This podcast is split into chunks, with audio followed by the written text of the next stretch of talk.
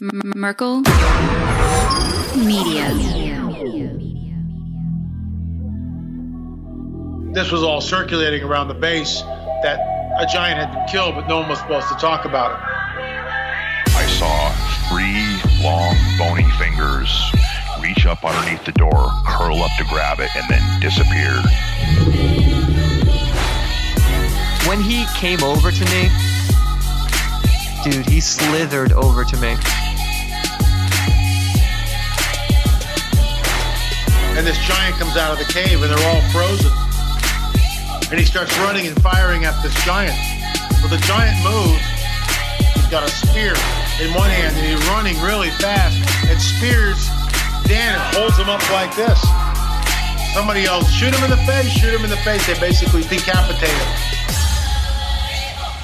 got closer, got closer, got closer. When he got about 15 yards away from me, I raised that 12 gauge and I blowed his head off. Feel something pulling at my leg. And I look over and there are two small gray entities pulling at me. And they're literally, I'm getting pulled off the bed. I reached my hand into this bush and I touch air. Couldn't breathe and I couldn't move because I know I'm seeing a monster.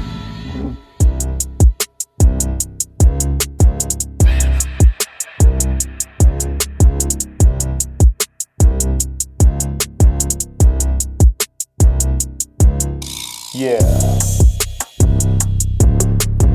Welcome to the show, everybody. You're listening to The Confessionals. I'm your host, Tony Merkel. Thanks for being here. If you have a crazy, wild experience you want to share with me on the show, go ahead and shoot me an email. My email address is theconfessionals at theconfessionalspodcast.com. That's theconfessionals at theconfessionalspodcast.com. Or go to the website, theconfessionalspodcast.com, hit the contact section, and you can reach me that way as well. Either way works for me. Just get a hold of me. If you want more shows on a weekly basis, go to theconfessionalspodcast.com, hit the join button, and become a member. Members get a bonus show every Thursday, access to Tuesday shows ad free. Also, the overtime segments are yours as a member, all through the Castos app or on the website. So if that interests you, go to theconfessionalspodcast.com, hit the join button, and become a member. Now, we got Greg coming on the show this week, and Greg is somebody that I have had in the dock for a long time, and we finally getting the ship out to sailing.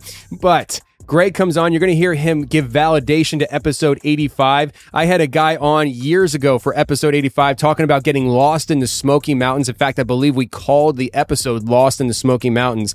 Greg comes on to validate this guy because he actually was listening to that episode and heard this guy talking about the area he found himself in. And Greg was very familiar. He knew exactly where this guy was at. So he knew the guy wasn't lying about that. And then there were small details that he was talking about this area that only if you were there, you would know that to be true. And so he knew that this guy was telling the truth. And so he kind of gives validation to that, which is really cool. Doesn't happen very often with people who are listening to the show being able to validate a complete stranger's story that they heard on the show. But Greg comes on today to talk about his experiences in the Smoky Mountains. In fact, I'll tell you what, this whole week is a Smoky Mountains week. If you listen to the episodes from this month, you hear me talking to guests about thinking about moving to Tennessee. Well, this is the month that I'm actually moving to Tennessee. I wasn't even planning it to line up like this, but it just so happens that I was thinking about it when I recorded with these guys, and their interviews are airing now the month that I'm actually moving to Tennessee. And Greg is talking about the Smoky Mountains, which I'm going to be living near the Smoky Mountains. And so I'm really excited about this week's episodes with Greg because Greg comes on the day to talk about seeing the white Bigfoot in the Smoky Mountains and all his other experiences that he talks about with the Smoky Mountains. And then on Thursday, he's back for the members episode where he is talking about this cabin that he had in the Smoky Mountains and the bizarre things that happened there. We had a great time talking with each other, and I hope you guys enjoyed the conversations with Greg this week where we're talking all things Smoky Mountains in my home state, Tennessee.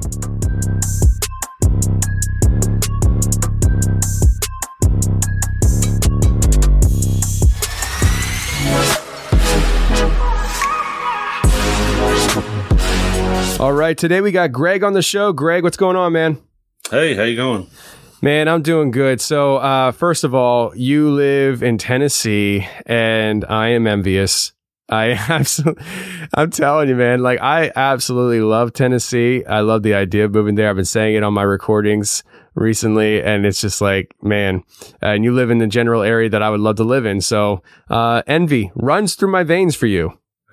we we love it here. We we transferred here about 12 years ago, and this is where we always went on vacation. And we had an opportunity to come up to to move up here, and we took it. That's awesome, man. That's great. And uh, who knows? Maybe one day I'll be joining you. I've, I've been getting a lot of friends, a lot of friends in Tennessee. They've been telling me, yeah, come on down. And so I know I got allies down there. That's for sure. Uh, but listen, man, you have a, a, lot of experiences you want to share with us and uh, involving the Smokies, you know, and I wanted you to kind of start us off with uh, kind of a validating talk, I guess we can call it because I don't remember what episode it was, but it was called Lost in the Smoky Mountains. It was episode 80 something. And the fellow that I had on there, I believe his name was Dan, if I remember correctly, he had shared his experiences and it was just like, it was just this dramatic story. And you actually are very familiar with the exact area he was talking about. And, uh, you can validate some things. And I would like for you to just kind of talk about the area and stuff and share with us, you know, what what you think of that whole area. Sure, no problem. Um, yeah, I was listening to that podcast, and uh, anytime I see something that says something about you know something creepy or whatever happening in the Smokies, of course I'm going to listen to it because it's home. And I started listening to that one, and the more he went into it, I was like, I know that area. You know, I know exactly where he's at, and uh, he uh him and his girlfriend, I think it was, they had gone on a hike and they got there pretty late from what I remember. And which they got there, I think around five or six or whatever he said. But he said that, uh, they got to hiking and then as soon as they got to, uh, a good ways down the trail, they started feeling like they weren't alone, like something was watching them and everything. And, uh, this area, uh, we've had a lot of experiences there and it's, it's very secluded. It's, uh, it's on the, it's on an area that, uh, well, where he was at, he said it was right around Cades Cove, but, um, that's a pretty busy spot there. But when they were hiking that trail, I think he said when it was all said and done, they had hiked like 14 or 15 miles after it was over with. And he had then gotten into an area it was way away from people, very rarely used.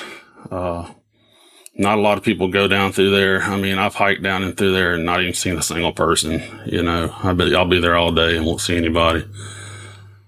And, uh, my wife and I moved over to that end of the park. Um, I think it was 2016, I believe it was. And, uh, I've been uh, interested in Bigfoot and doing uh, research of my own probably since 2010. And when we got to this area, I started looking for a spot that I could do some research and just kind of get out and look around and see if I could find a spot that may have some activity. And uh, I had a friend of mine tell me about this area and so I went down there and checked it out one afternoon on a weekend and just started making my way down some through the trails and everything. And, uh, I started getting down there almost every weekend. I was, I was going down there and spending at least a whole day. And, uh, I was, uh, had a lot of experiences after I'd been there a while, which I can get into a little bit, but, uh, this guy the way he described it, I mean, the thing that got me was his description of the place. It was, uh, he was spot on about everything. I mean, the trail, the way they went, uh, switchbacks and everything and how they bypassed, uh, a waterfall and they met us another guy after it was all said and done. And, uh, the, the man, the other hiker uh, told him which way to go to get to a campground and get some help after they'd been out all night long and he had hurt his leg, his knee, I think it was. And, uh, I was like, I know exactly what's going on. I mean, I know exactly where he's at. And a lot of the, uh, the experiences he had that night were things that I've seen, um, things that I've heard. And I do a lot of audio recording in that area where I'll leave a recorder out for a month at a time way off trail. uh, several hundred yards off trail. Um, and I'll go back out there after it's been out there about a month to download all the audio, come back and review it. And, uh, heard a lot of strange things and, uh, uh, several of those things that he was talking about. So, um, he was, he was pretty accurate on his description and, um, I think he said they went to a campground and used, uh, I, th- I think one of the things that really, really got my attention towards the end was he was talking about how they got to that campground. His girlfriend, he laid down on a picnic table because he couldn't walk very much more. And his girlfriend went on a little bit further to a, to a ranger's station, which isn't ever occupied. It's just more of an outpost type station, I think. But, uh, I knew exactly where that was at. Uh, I was basically following him down the trail in my mind as he was talking. And, uh, she said that she used a telephone there to call back to Cades Cove to get help. And, uh, I was like, yeah, I know exactly where that phone's at. And I don't know how she used it because it doesn't work. Because we've gone up there and just checked it out, you know, and it doesn't work. Well, I guess probably about 10 minutes later in this interview, uh, they said they talked to the ranger and once they came and picked him up to take him back to their car, the ranger was like, well, how did you call me? You know, and, um, the lady was like, well, I used this phone that was up here by the, by the ranger station building. And she said, I had to call you from that. You know, there's no cell phone signal back there at all. You can hang that up. You're not going to get a cell phone call back there. And, uh, the ranger lady, she was like, well, that, you know, there's no way you could have called me from that phone. She's like, well, I, I did. That's the one I called you from. And she's like, well, I just don't see how you could. That phone hasn't worked in six months. And I was like, well, that's right too, because that phone hasn't worked ever since I've been out there. so, I mean, it was just little tidbits here and there. I mean, all through his, uh, his, uh, story that just, you know, little flags here and there that just said, Hey, this guy's, you know, that's what I look for when somebody tells me a story, like, or reports something that's happened to them, you know, or I hear of an experience is, you know, if I know anything about the area, that's, I, I look for details in their description and everything because, you know, that, that validates that they're, they're usually telling the truth, at least about that part of it anyway. Yeah. And so, you know, I guess what we'll do, and I thank you for sharing that because you're the first person since I've aired that, and I think I aired that within the first, what, year and a half of the show, uh, that came forward to say, I know exactly that area, and that guy was spot on. I've never had anybody do that before. But uh, I would like for you, since we've been on this topic of his story, Lost in the Smoky Mountains, uh, the show art, I'll, I'll always remember the show art for that show was this like face that he, you know, was describing.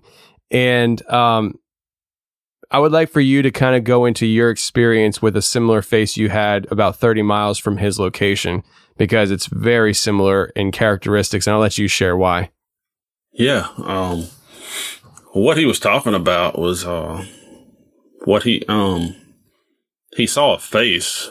I actually saw the whole body, he said, but he was describing the face um, that whenever he was, he got back and the ranger that picked him up was, he had asked the lady, he said, you know, you ever, is there anything strange going on back in these mountains? She's like, you know, you have no idea, you know, and she was a little, she was pretty open with him from what he said as far as, uh, odd things that happened back the, in the mountains. And, um, she she asked him. She said right at that time she said that David Paulides was filming the 411 uh, series or the there was an episode he was filming, and they were doing it on Dennis Martin, which was the little boy that got lost there in Cades Cove. Um, I think it was back in the late '60s or it was on Father's Day back then, but uh, they were filming that there and uh, she started telling him you know if you're interested in this kind of stuff you ought to look up his his videos and stuff and check this guy out his books so he did and he started uh I don't know if he saw. I think he said he saw a video on YouTube or something that David was giving a, a speech or a talk, and he was talking about um, somebody had asked him, you know, are there different types of Bigfoots and things like that, you know, and he said, yeah, he said it's just like people, you know. I mean, you got fat people, skinny people, you know, different races and everything, and I mean, they're just like people. Is what he said. He said, for example, in the Smoky Mountains, a lot of them look have this look to them to where their eyes have like rings around them, kind of like a raccoon. Um, and they just kind of have like a friend of mine told me they have like a look almost like a ghoul, you know, where their eyes are so back far back in their head that from a distance, if you're using a video camera or if you see them like in the shadows, their eyes look really dark, like black spots. And uh, they'll have like a little ring, dark ring or a white ring or something around them. Kind of a raccoon appearance.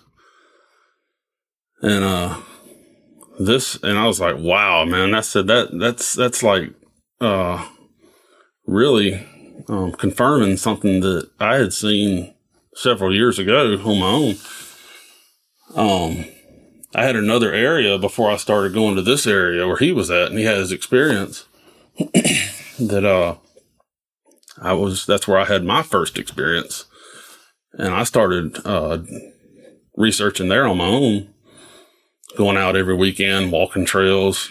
Got me a little video camera, mounted it to the top of a hiking stick like a monopod, and I just carry it with me down the trail, you know, and film behind me, film out beside me, just constantly filming, you know, and uh, I was on a horse trail. I was way back in the woods, not far from a campground, and uh, I heard something over to my right and it kind of startled me, you know, and it sounded like movement. So, you know, I jumped and I kind of stopped and looked over and there, and I couldn't see what it was, but there was something moving through the woods. So I instantly aimed my camera over there. I'm sitting here filming into the woods. I can't see anything yet. And I start seeing these heads moving through and I said, Oh, that's just turkeys, you know, there's just about three or four turkeys making their way through the woods. So I just said, okay, I'll just film them. So I'm filming turkeys, watching them, you know, and nothing else really happened. So I just kind of did that for a few minutes and moved on down the trail and did my thing the rest of the day and went on home later that afternoon. While I was reviewing, I go back and review the, the videos and uh, watch them in slow motion or just kind of just go back, you know, start to finish because you just look in the background to see if something's back there, you know, and as I was watching these turkey, I got to that part where the turkeys were at. I was watching that and I saw way in the background like this face. And I was like, what? So I just slowed down the video and, uh, took a still shot of it. And so then I like zoomed in really close.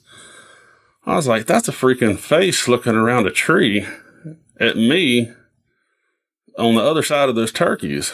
I, I mean, I was like, I don't know how to explain it. I mean, I know people say there's pareidolia, you know, with leaves and stuff, but this is flat out looks like a face to me. It almost looked like a raccoon or a panda bear face because of the way the eyes were, but it's leaning out around a tree and the, uh,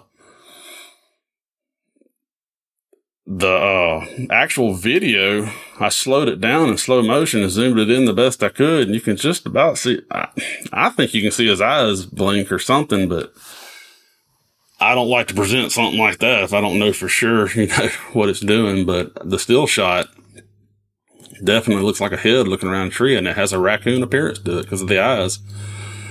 And I always thought, I said, if that is a Bigfoot, I always kind of felt like that I may have walked up on him trying to, you know, on a little turkey hunt or something. Maybe he was fixing to nab some turkeys and I kind of disturbed him and he was watching me to see what I was going to do. But, uh, and I, I, sent you that picture too, Tony. So, uh, yeah, I, I, mean, I'm looking at the picture right now and, uh, I'll post it in the show description for the website. And so people can go ahead and check that out, theconfessionalspodcast.com, and it will be there. And what I'm looking at here, man, it does. It, it, looks like a panda bear peeking around a tree at you. And, you know, I know, I know people will talk about pareidolia and I understand that. And I, a lot of times I see stuff that I think, you know, it's probably pareidolia, you know, but this, just wait until you see it, people. like, you don't have to strain your eyes to see what we're seeing here. And I'm not even going to even describe where in the picture it's at. It's clear. Now, when, and you saw the video, I don't, I don't see the video here. If you want, you can send me the video and I'll post that as well. But, um, this to me looks like it might not have been a full size cre- like a, like a big, big creature. Is that the perce- the perception you get as well?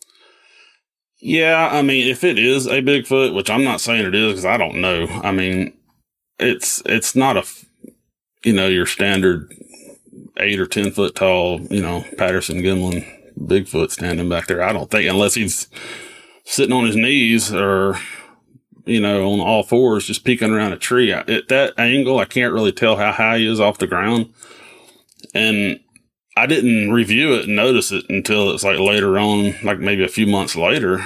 So, you know, you go back to try to do a comparison shot and it's like everything, the landscape's changed, you know, bushes have grown in and things like that. But I don't know what it is. If it's, you know, it's not a bear. I mean, bears don't sit there and peek around a tree at you like that perfectly still. I mean, that's not the, the way a bear acts and it's, it's bigger than a raccoon. I mean, and we don't have panda bears here in the Smokies as far as I know.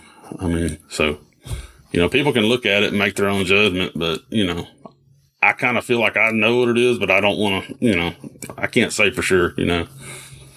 Come on, you know you want to say. well, I'll put it this way. There's a lot of, uh, I do know there are Bigfoot there in that area and there's a lot of Bigfoot activity. So, I mean, in my heart, I feel like it is a Bigfoot, but you know, unless you can some, you know, there's just, unless I try to be, you know, a, a healthy skeptic, even with my own work, you know, the things that I get. And, you know, I don't know. I don't know, man. That's, it's, pr- it's, it's pretty crazy looking. No, it definitely is crazy looking. And uh, like I said, I didn't have to strain too hard at all to see what you were seeing. And I was like, holy crap, that, I mean, I had this like impression first off when I looked at it that it looked like a like a sloth or something with raccoon eyes. and uh and I think that was pareidolia because the way the branches are in the foreground going towards upwards towards the tree, it almost makes you feel like there's an arm reaching around a tree. Uh, but I don't think it is an arm reaching around the tree. I think it's just a head peeking around the tree. Uh, but when you when you picture that as an arm, and if you if you I don't know if you're looking at it now or what, but uh, it, it almost feels like there's an arm reaching around the tree, and that's what gives that gives it that like sloth look to me. But yeah, I, have thought that too. I've thought about the hand and arm reach around the tree, but I, I didn't wasn't gonna say anything because it's just not clear enough for me. To, right because there, there's clearly a tree in the foreground and behind the head in the background, and that color of that tree is the same color of what we would say would be the arm going upwards. And so it's it's just too hard to say. And it's it's it's and I appreciate the way you're doing this because it's very important to be critical of these things and especially the person who's presenting it being honest with yourself and not being overexcited because you want to show people that you have a picture of Bigfoot or something like that. And honestly, dude, like I've never seen Bigfoot but I wouldn't picture Bigfoot this way. I don't know what this is. Uh, I had another guy email me. I think I think I just read the email today talking about this episode again, and if I remember correctly, he said that he has seen these things in that area, but it's always around Bigfoot, and he calls them the other. And I don't know what that means, but uh, hopefully he wants to come on the show and talk about it sometime, you know? Uh, yeah, I'd like to hear that. Yeah. But, um, it, it's just very interesting. And I find it really interesting that, uh, I'm, I'm going to say Dan, cause I'm pretty sure that's what his name was from episode 85. Um, he, he d- dis- definitively talked about the raccoon eyes and you talk about it in, in this picture. And I look at it and I'm like, yeah, that looks like raccoon eyes. And I can imagine if there if it's if its eyes are as dark as the outline around it, that would be terrifying, you know? Yeah. Um, a friend of mine, and I asked him if I could use his name, was Scott Carpenter. I mean, a lot of people know him for research. Shout out to Scott Carpenter. We need to get yeah. him on the show, right? Yeah, you really do. Um, he's got a lot of pictures, uh, that and he explains, he actually did a video that explained it really well how digital cameras like really fool you when you take pictures of stuff. And like a lot of his pictures where the eyes, they actually look, like I said, a ghoul. I mean, it's just this really, I mean, he has a, he sent me a comparison picture. I sent that picture you're looking at to him and he sent it back to me with a comparison picture with him right beside it that he took of himself out in the woods with a digital camera from a distance. And, uh, his eyes look exactly like those, totally black. Um, so he, and which makes sense to me because I mean, their eyes are set back further in their head is what people say. And it would make your eyes look darker like that if the eyeballs are actually a little bit further back. And to me, that would help a little bit with your night vision too at night or, you know, kind of like an owl or something. Oh yeah, for sure, one hundred percent. Uh, I find a very interesting, man, and I want to transition here into. And I don't know if you've had multiple Bigfoot sightings, but I know in the email you were talking about having a daylight sighting of a white Bigfoot, which really I always find interesting because Pennsylvania has these multiple reports of a white Bigfoot in PA. Uh, do I think it's more than one? Maybe, but I also know that these things can cover a lot of ground. So maybe it's a, it's the same one that people are seeing and it stands out more. But I have a friend, Don, who I used to hike with back in the day. And that what got him into this whole topic was Christmas Eve 2000, I say 15, I think it was. He was hiking the Appalachian Trail and he came across a white Bigfoot and uh, it, it, was just like darting across the scene. He saw it, and uh, that kind of launched him into this whole thing because he couldn't believe what he was seeing. Uh, so I'm always interested in the topic of a white Bigfoot. So go for it and tell us what you saw. Yeah, um, it was in the same area where this uh, Dan you're talking about uh, was at, and it was actually in the campground where uh, he wound up laying down on the picnic table waiting for help to come. But, uh, like I was saying earlier, I do a lot of recording there. And the day I went out there, I was actually going to check on a recorder I'd had out there for probably about two or three weeks.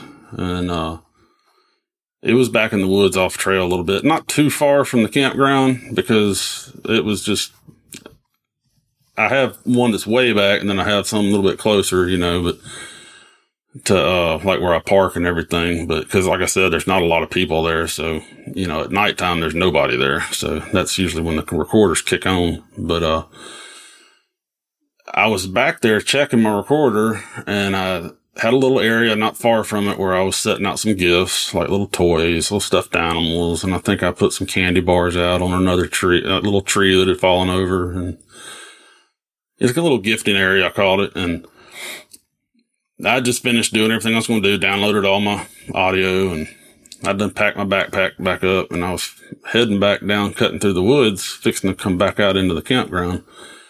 And I stopped and when I go out in the woods, I have an owl call that I keep with me and that's, that's kind of what I use to announce myself when I come in the woods. Um, from day one, when I start going to a new area, I always announce myself when I go in the woods. I'll blow that owl call. I'll make it's a barred owl call. It's actually a turkey call, but it's it's it makes a sound like a barred owl. But uh, and I do that every time I go in the woods, so that hopefully that if you know if they don't know I'm if they don't already know I'm there, if they hear that, they'll know I'm I'm around and they'll come check me out. But uh I do that every time I go out. And this day, I, uh, I stopped right when I was leaving my gifting area, heading back through the woods. I stopped and I did a, did a few of those calls and I did some screech owl calls too. That I do that with just my mouth. I don't use a call, an actual call for that. But, um, so I sat there and listened and I started hearing one answer back. And this is the middle of the day. And, barred owls and screech owls, you will hear them during the day, but it's not very as, as often as you do at night. And this was very loud. It was louder than your typical screech and barred owl calls. And, uh, I think I probably heard about two or three of each and they were coming from down towards the campground, which was probably about another two or three hundred yards away through the woods. And, uh, it did about two, about two or three times each. And I answered back and I sat there and listened, didn't hear anything. So I made my way back down to the campsite and I sat down at one of the ca- uh, picnic tables and uh, threw my backpack on the table. I was sitting there and I pulled my cell phone out and I was thumbing through some pictures. Um, cause I always take pictures of what I leave, gifts and things like that. And so when I come back, I can tell if something's been moved or taken or anything like that. So I was just kind of going through all the pictures that I had just taken when I was over at my gifting spot. And, uh, I guess I've been sitting there 15, 20 minutes and it was getting close to dark. It was probably about five o'clock, 530. And, uh, I noticed when I came in and parked my truck, there was one other vehicle out there because there's a trailhead there. And, uh, a lot of people come out there and go hiking on the weekends during the day, but there was only one car out there when I got there. And while I was sitting at the picnic table, those people came walking by, heading back to their car, and they had done gone on by, and they'd, I guess it'd been 10, 15 minutes, I don't know. Uh, they done gone by, and it was starting to get dark, and I, I stood up, and I grabbed my backpack, and I slung it over my one arm and I was fixing to sling it over my other arm. And out of the corner of my eye, I saw something, uh, on the other end of the campground. It looked like it was out by the water by a creek, but it was white and it was, you could see it through the, the uh, brush. Um, it was a good ways off. I'd say maybe 75 yards away or something like that. But, uh, when you see something that just doesn't belong, I know you've probably heard this before, but when you see something, your mind tries to register it as something you're familiar with. And all I saw was white. And, uh, the first thing that popped in my mind was a swan. I don't know why a swan popped in my head because it was moving so smoothly. I swear, Tony, it was like it was floating or on roller skates or something like a, and it was from right to left and it was on, it was just inside the tree line on the other end of the campground. And it was this just big white spot I could see through the brush and it was moving so smooth. I mean, it's just almost like it was floating and it came, it reached an area by the time I realized, I mean, by the time you finally realize this is not a, a, swan dummy, wake up. What are you looking at here? Uh, it's almost, I mean, the whole sighting's about over with. But it came out into the open and I still couldn't tell what it was. It was just this white mass. And, uh, by, by the time I finally realized what it was, it was starting to duck down and go behind this humongous, uh, it's probably about a four foot tall tree that was laying on the ground that had fallen. And it was on the other side of the tree when it was floating across. And it finally registered to me, registered in my mind what I was seeing was this humongous, massive, muscular back. It had its back to me. It wasn't looking at me. It was facing the other way it would not, it did not have its face looking at me. But because of the way the tree was, it's probably about a four foot tall tree. I could only see from about, I don't know if it was like its thighs or waist or what, because I really couldn't see any legs moving. I, it, it really seemed like all I could see was from like the, the lower back up and the shoulders. If you can just picture what the Incredible Hulk looks like as far as its back, just rippling muscles and just solid chunk of muscle, like in a V shape almost. Um, that's all I could see. And like, it, it, looked like the head was hunched over, like he was trying to, trying to duck or something, keep me from seeing his face or something. But he was just, he just smoothly went by. And just as he got out in the open, he kind of went down behind the log and I guess he went down on all fours, but he went down behind the log where I couldn't see him and he kind of went into the brush and he was gone. I mean, it was just, I think the whole thing lasted eight to 10 seconds max. I mean, it seemed like it lasted forever, but I, I know it didn't last that long. But, um, but it was like the color. I mean, it was solid, solid white, like a swan. That color. That's that's what stuck in my head was white, and all I could think of is like, there's nothing out here in these woods that's solid white. I mean, and I mean, even it wasn't a bear. I know what a bear looks like. You know, I hike all the time, and I go out in these woods. I'm, I'm an outdoors person. I know what a bear looks like, but you, you could clearly see the back and the muscles. I mean, I knew what it was as soon as it got out in the open. My mind finally registered it wasn't a swan. But uh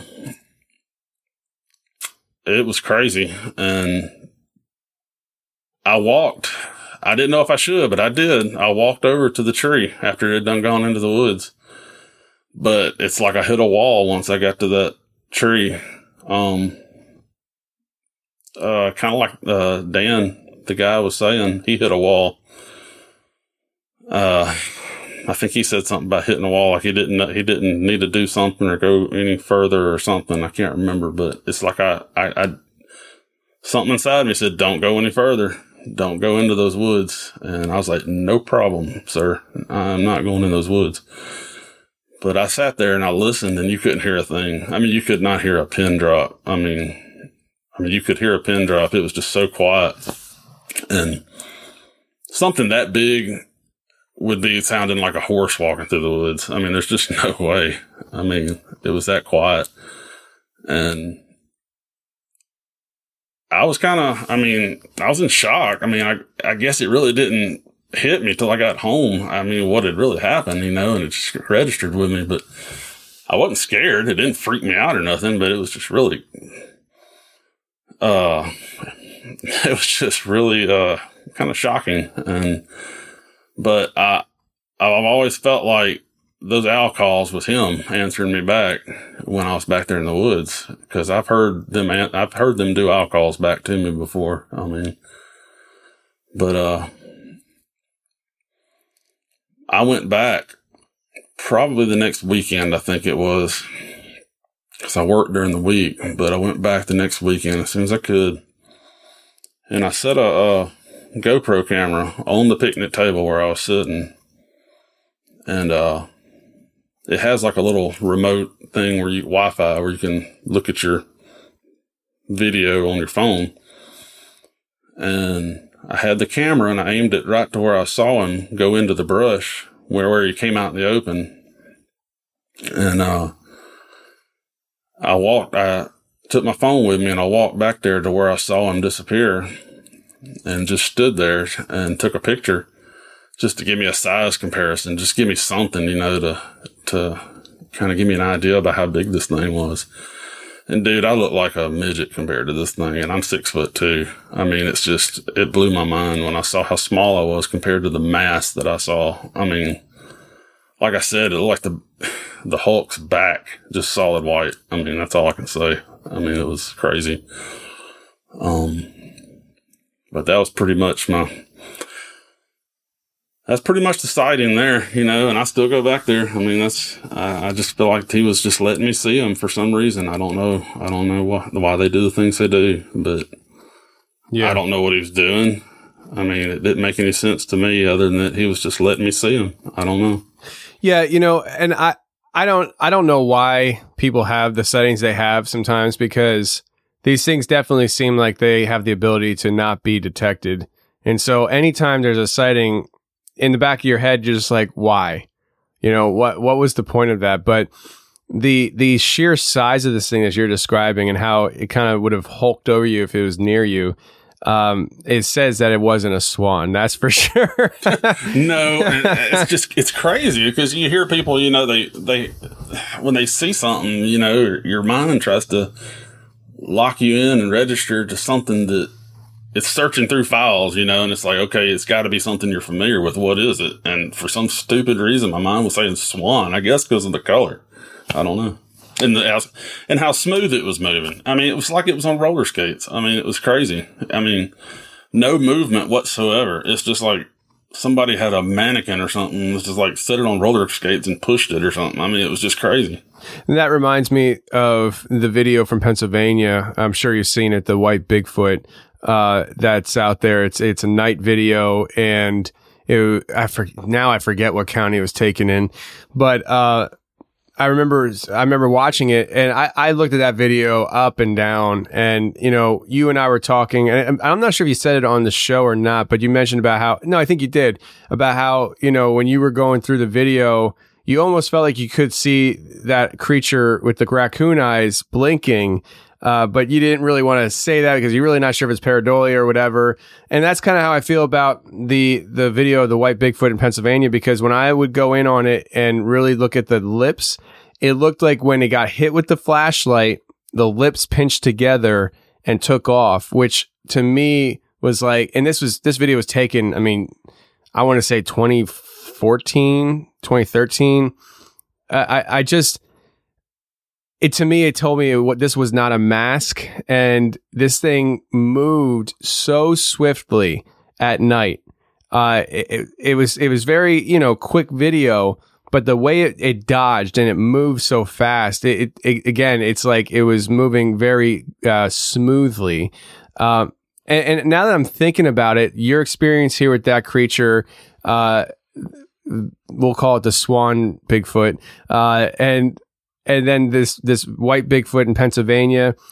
Thinking about that, and my friend uh, Dave Groves uh, might have caught a picture of a, a, a, white Bigfoot face on one of his hikes uh, that I've talked about before. Very interesting because it looks just like the thing that we saw in the video in Pennsylvania. What I what I'm getting to is the picture you sent me of that creature peeking out from behind the, the tree. It just dawned on me that was a white face as well with black sunken eyes. Yeah, that's true. It has like a panda bear look to it almost. Yeah. But it doesn't it doesn't have that conical head that I, have yeah. seen in Pennsylvania. Yeah, that, and that's one reason I don't want to say it's a Bigfoot. But I mean, there's, I don't know. I mean, I don't know any animals it could be. I mean, I fully believe there are other cryptids out in the, you know, in the woods, but you know, that may be what it is. I don't know, but it's, it's something. I mean, I don't know. People can look at it and judge for themselves, but uh, maybe somebody knows what it is. I don't know, but uh, I wasn't expecting to see it whenever I was uh, filming those turkeys, though, because I didn't know it was there. I mean, if there was something there, I didn't know it. I mean, when I was walking down that trail. Yeah. So, all right, let's talk about some of these recordings that I want to play for the show here. Um, let's start off with the because of the recordings, I think this one is actually the one that intrigues me least out of the two, uh, but it's still definitely very interesting. Let's talk about the scream and the reply vocalization you recorded. Set the scene for us before we play it. What were you doing? What were you looking for? Where were you? Okay, well, I wasn't there. This was in the middle of the night. This was a recorder that I put out in the woods. And I believe it was it was during the winter months or early early spring. I'd have to go back and double check, but it was a rainy night. And usually when I get a rainy night and I'm reviewing, I'm like, yeah, yeah, ain't nothing gonna happen, whatever. But I was uh got to a point in the recording to where you could tell the rain had stopped and you could just hear the rain dripping off the trees. So any of the little popping sounds like that, it's just raindrops falling off the trees. But now I have like a, uh, I call it an LDR, but, uh, it's a long duration recorder that we'll put out and it runs on batteries and it kicks on and off on a timer. It's got stereo microphones on it. It's in a PVC tube and, uh, it comes on at dark and goes off in the morning. When the sun comes up, just depending on what time of year it is, as to what time I set it. But uh, I'll hang it up between two trees on a piece of uh, paracord, and probably about a twenty foot piece of paracord. Just so, and it's probably about eight to ten foot off the ground, so nothing can get to it. Um, nothing can mess with it. But this was probably around one thirty or two in the morning. Um, several hundred yards uh, way off trail. It's way off trail.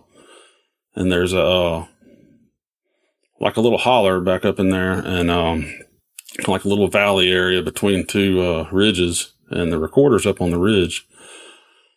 And uh, this is a spot where I've been uh, leaving food, apples, uh, little trinkets, stuffed animals, things like that. And, you know, I'd come back and some are missing or some are moved and, you know, one apple's taken, you know, the other two were still sitting there, you know, uh, which I don't know what animal does that. You know, usually they take everything, but, uh,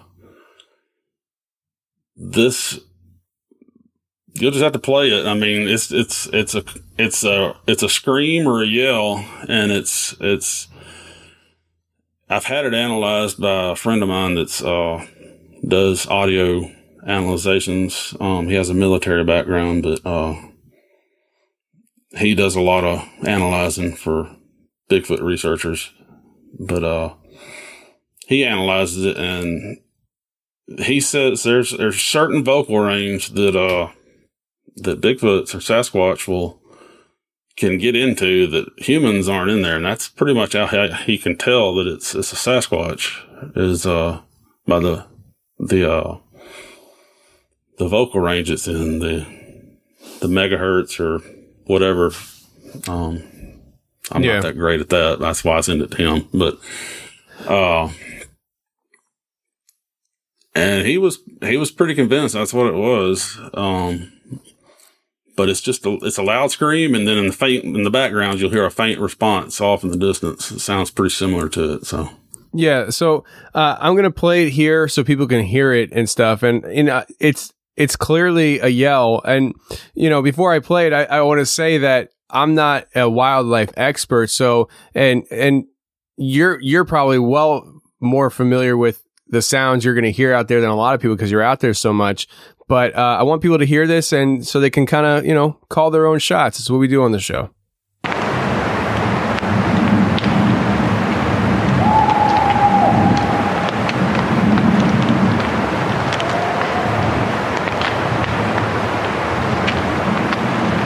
All right, I'm going to play it one more time.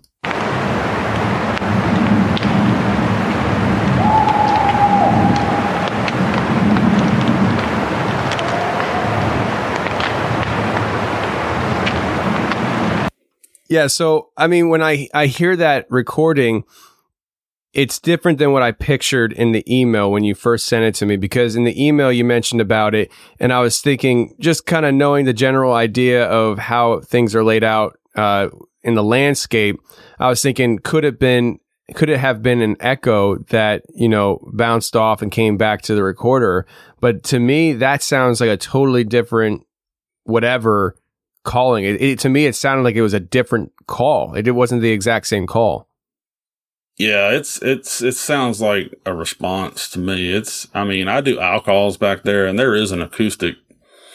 I mean, it's got a little, ec- not echo, but it, it really reverberates in that, that little holler pretty good. But if I were to yell like that, I would, you know, I wouldn't hear my echo back. I mean, it's not like that. I mean, it's, it's in the woods and, uh, there's not like a lot of rock formations or anything where something would bounce back. I mean, it's, I feel it's pretty much a response, but I mean, technically, I guess it could be like a teenager or a kid or something screaming, but you know, maybe his buddies, you know, several hundred yards down the trail yelling back. I don't know, but it's, it was really bad weather that night. And I was really surprised that it even lit up enough to where I could, uh, get any, uh, audio out of that night.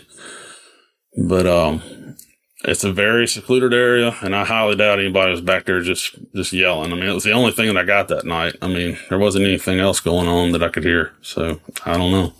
So talk to us about this next one where it's the walk up whistler. What what was the scene on that one? That was a little bit further down the trail, uh, up on a ridge top.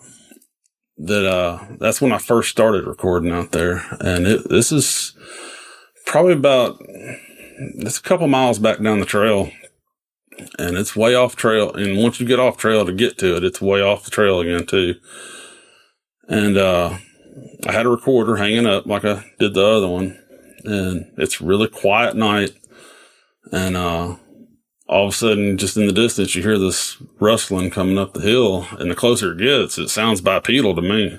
It sounds like two legs walking.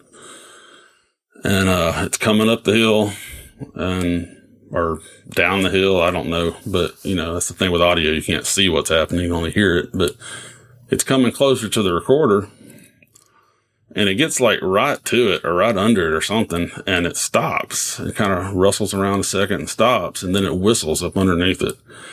And I've, I can't tell if it's a whistle or just like a, you know, or something, but I've had so many people I've shown that to. I mean, outdoorsmen, hunters. I've had wildlife biologists look at it and listen to it, and nobody can identify what that is. What kind of animal makes that sound? I mean, not to mention that it sounds like it's on two feet, you know, in the middle of the night. Uh, usually around one or two or three in the morning somewhere. That's when most of the activities happening on my recordings. But they can Yeah. take a listen to it and see but it stops right under the recorder, does that, and sits there a second, and then it just starts, it just continues on its little way, keeps on walking. Yeah, so I'm going to play this. It's about a 40, I think it's actually almost a minute long clip. I'm going to skip ahead because it happens later in the clip.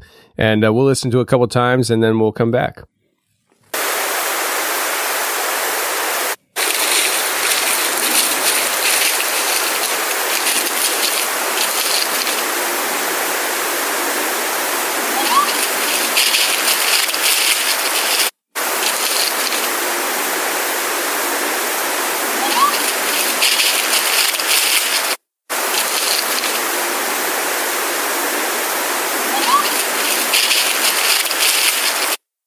So that's the uh, the little whistle there, and uh, I find it interesting, man.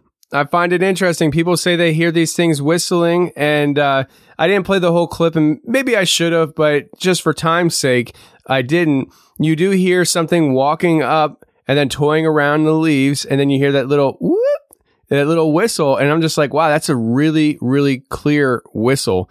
Um, when I used to hike the Appalachian Mountain a lot, uh, I would sometimes, not sometimes, I shouldn't say that. I'm sorry. I got distracted. Uh, not sometimes. One time I was doing a recording and I actually caught, and I didn't hear it in person there at the moment, but later I heard it on the recording. It was a whoop. It was just like whoop out in the distance. And I don't know what it was, but I remember we had activity going on and that's why I was recording to begin with. And, uh, it's interesting though. That's the, that's a really good whistle though.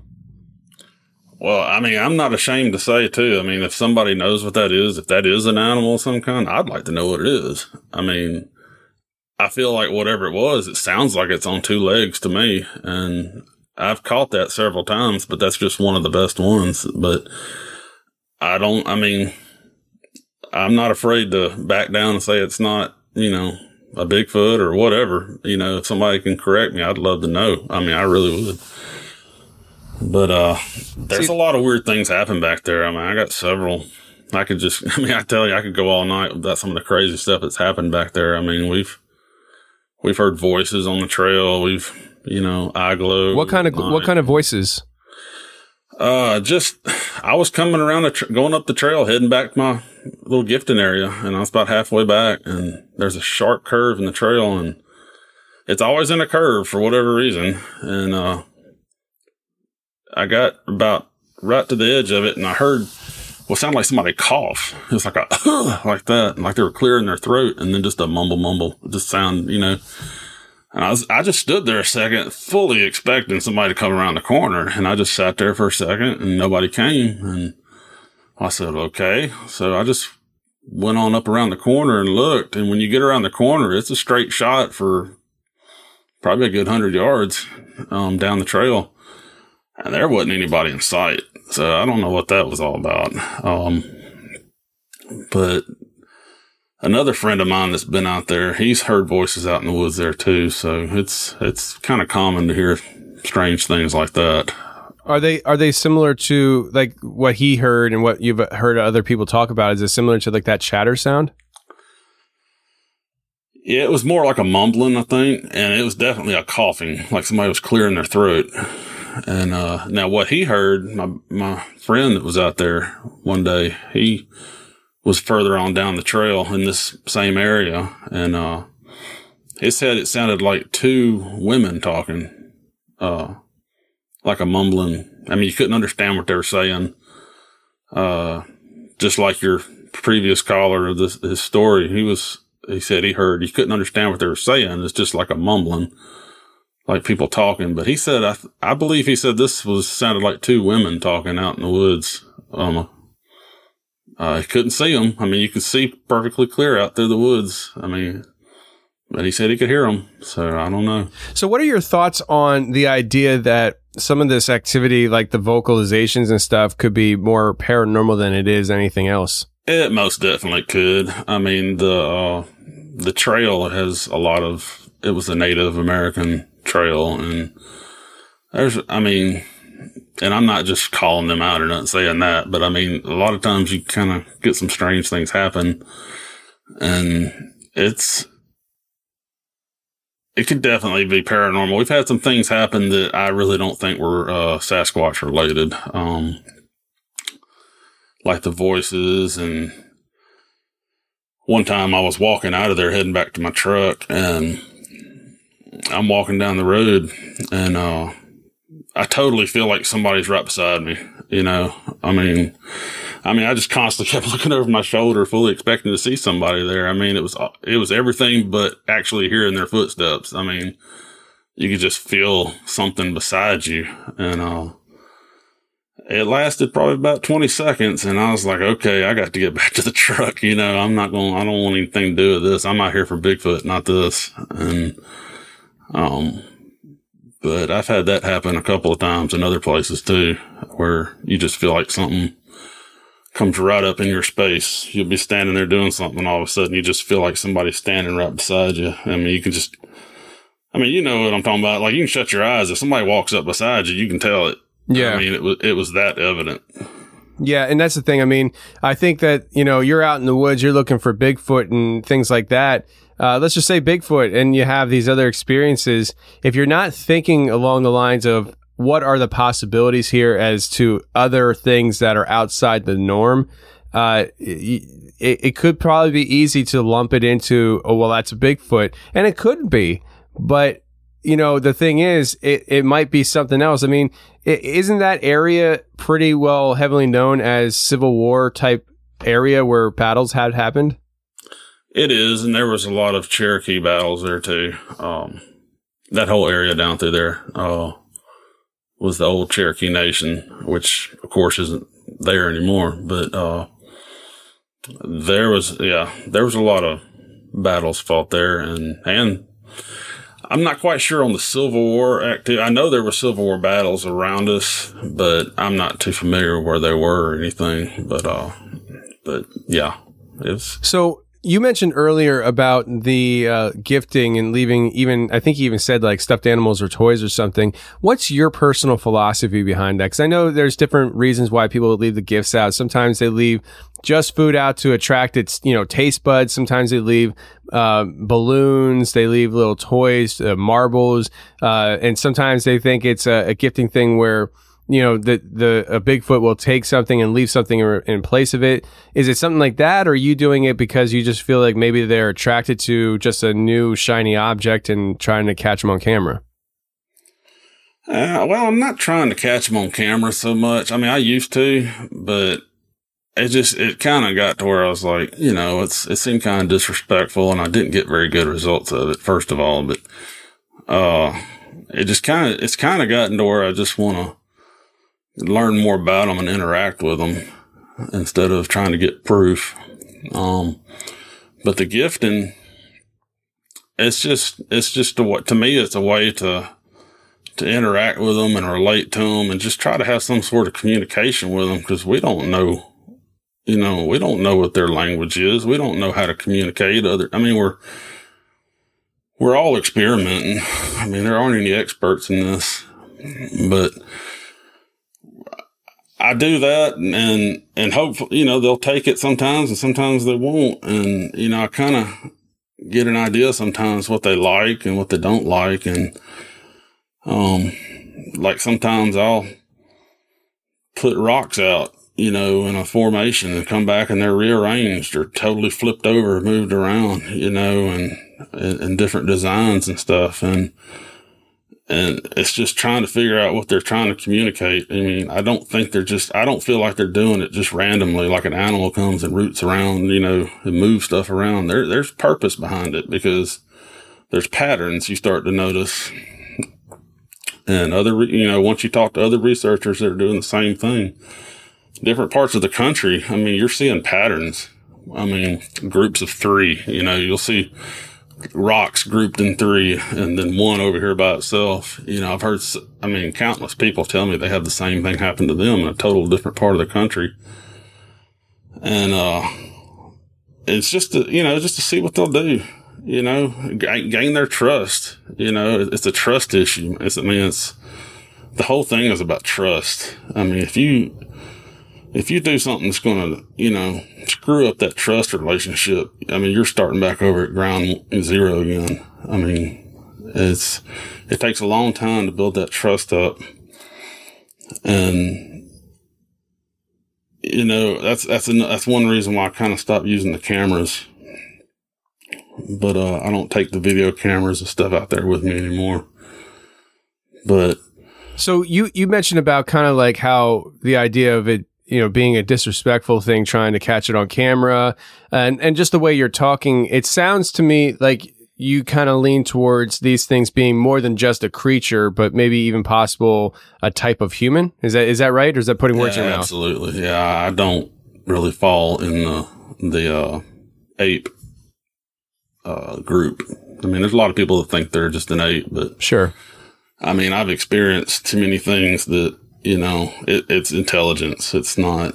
It's not uh, animal instinct or animal animal reactions and stuff like that. The the things, some of the things that I've experienced. I mean, in those woods and you know where I used to live and stuff. It's just you know, it's just like you're dealing with another person. You know, you're not dealing with a with a bear or, or just some monkey running around the woods. I mean, it's it's more than that.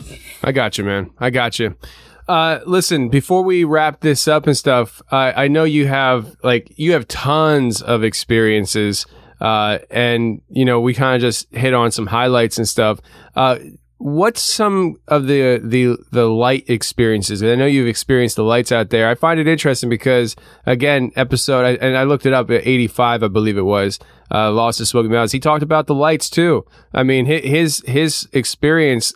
I mean, talk about a, jam packed night out in the woods. You know, I mean, he he talked about so much stuff that they experienced. What what have you experienced out there? Uh, well, um, eye glow for one thing. Uh, I've I've experienced that, and what I think it. I don't know if it's an orb or what, but uh, I've seen a lot of things like a lantern moving through the woods, um, like at a high speed rate of speed, or you know, it looks like somebody walking through the woods holding one of those old uh, propane Coleman lanterns, you know, and uh, I went out to uh, out there one night by myself and uh, was sitting by my truck, and there's a creek right there close to where I park, and on the other side of the creek it goes straight up. I mean, it's basically, I mean, a very steep, steep hill, and uh, I was uh out there just kind of listening and talking to the woods, you know, and just saying, you know, if you're out there, come see me and things like that, and. I had like a little Native American flute. I was playing some music, you know, just trying to get some attention from them and get their attention. And I saw this light up on the hill across the uh, creek and it looked like a headlamp at first. And it was up on the top of the ridge and it was just kind of moving in and out behind some brush up there. Like it was ducking in, it'd duck back, it'd come out, it'd duck back in and hiding. And I was like, whoa, you know, I said, Hey there, what you doing up there? And, uh, it didn't do anything, just kind of ducked back in and it disappeared. I was like, okay, let's see what happens now. You know, I was getting a little nervous there and, oh, a few minutes later, I just kind of leaned up against the truck, just waiting to see what would happen. And a few minutes later, it reappeared like down the hill, like right at the edge of the water, like eye level with me. And it was just kind of like something just pacing back and forth. It's just this bright white light. I mean, you couldn't hear any sound or anything, but I mean, it was, and it's like a jungle over there. I mean, there's really no access to get to that side. I mean, I mean, you can probably wait, you could swim across the creek and climb up that hill, but I mean, it's like a Vietnam jungle trying to get through those rhododendron and things like that on that hill uh, back in those woods on that side of the creek. Cause I've tried and it was just like I gave up. Cause I was going to just check out the area over there. But, uh, this thing just sat there for a couple minutes, just pacing back and forth, looking at me. And then it just went behind some brush and it was gone. And, uh, we see that a lot, just like lights going down the ridge tops and like this guy, you know, in your other interview, he saw pin lights. We see a lot of pin lights. Uh, just looks like a little tiny, tiny flashlight out in the woods and it kind of come out, you know, floating through the woods. It'll go behind a tree and come back out or, uh, and it's just, there's some crazy stuff out there. And, but like the, we've seen the eye glow, like we've seen different colored eyes. I mean, where it almost looks like an emerald colored blue, you know, a couple pair, a couple eyes looking at you from back in the woods and, um, trying to think if there's anything else as far as lights goes on there. Well, we've seen red eyes, uh, across the creek. It, it would be sitting there in total darkness at one of the picnic tables and, um, somebody that was with me, she looked, she was looking over my shoulder and, uh, I was looking the other direction and she said, Oh my God. She said, these red lights just came on behind you. And she said it looked like two bright LED red lights came on right across the creek, just came on for a few seconds and went right back off. And, uh, it just, it was right down at the edge of the water, like eye level with us too. So it was, um, but do you take those those experiences of lights and stuff and do you uh, sometimes categorize it as you know the other outside of bigfoot related stuff like more paranormal or et or you know maybe just like the orbs being their own spirits or anything like that some of it I do, yeah. Uh, I just put it in the category that I don't know what it is. The heck it is, but, uh, it's it could be spiritual. It could be something natural. I don't know. I mean, some of the some of the orbs, I don't know if that's natural or what, but uh, some people have said they've seen it and they have like almost like they have an intelligence behind them the way they move through the woods and stuff. But I mean, the ones that what I saw, I mean, it was moving down that ridge at a pretty fast rate of speed. I mean, it's faster than any person I could imagine could run, especially through the woods at night without a you know with you know just the way it was moving. And, but, uh, the ones that actually look like eyes, you know, seem to have intelligence behind them. I mean, I mean, I fully believe that the, the Bigfoots have eye glow. I mean, that's, you know, some of the experiences I've had that, you know, I know for sure it was their eyes lit up. Yeah. uh, I mean, not all, I mean, I don't know. It's just, it's, it just blows your mind. I mean, it's just it's something different every time. I don't know. It's crazy. Yeah, I mean, I'll tell you, man. If I lived in that area, I, I would be making the Smoky Mountains a very uh, frequented place. Uh, I I'm gonna be starting some new projects and stuff where I'm hoping to get back out in the woods and and not paranormal or even Bigfoot related, more along the lines of like searching for lost history and, and even treasure in Pennsylvania. There's a lot of legends. And uh, I, am going to start a side projects, I, I, think, doing something like that. And uh, I'll tell you, man, if I was down in that area, the Smoky Mountains would be a definite spot for me. I would be there all the time uh, because there's so much activity. So uh, I'll tell you what, Greg, man, I appreciate you coming on the show and sharing some of these experiences, man. It's been very interesting to hear. Oh, you bet, man. Anytime. I enjoyed it. Love your show, and it's you know it's anytime I can talk Bigfoot, I'm I'm ready.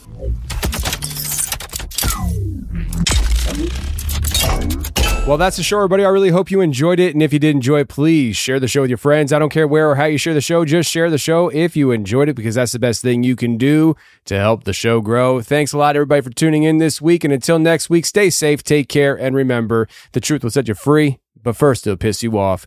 Bye.